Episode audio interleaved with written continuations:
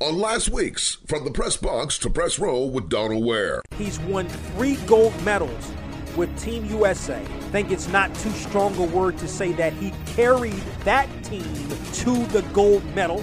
Your international play means a lot. And when I, I'm like, man, this guy. So you want me, who I don't think KD is a top 10 player, I think he may be the greatest scorer we've ever seen.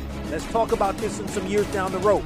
And I've seen a lot of basketball in person, and I wouldn't put Steph ahead of KD, who I don't have in the top 10. From the press box to press row is one of the hottest sports talk shows in the country. Join Donald each week as he takes you on a journey through the world of HBCU sports and pro sports and interviews with top sports and entertainment figures. That's from the press box to press row each week on your favorite station.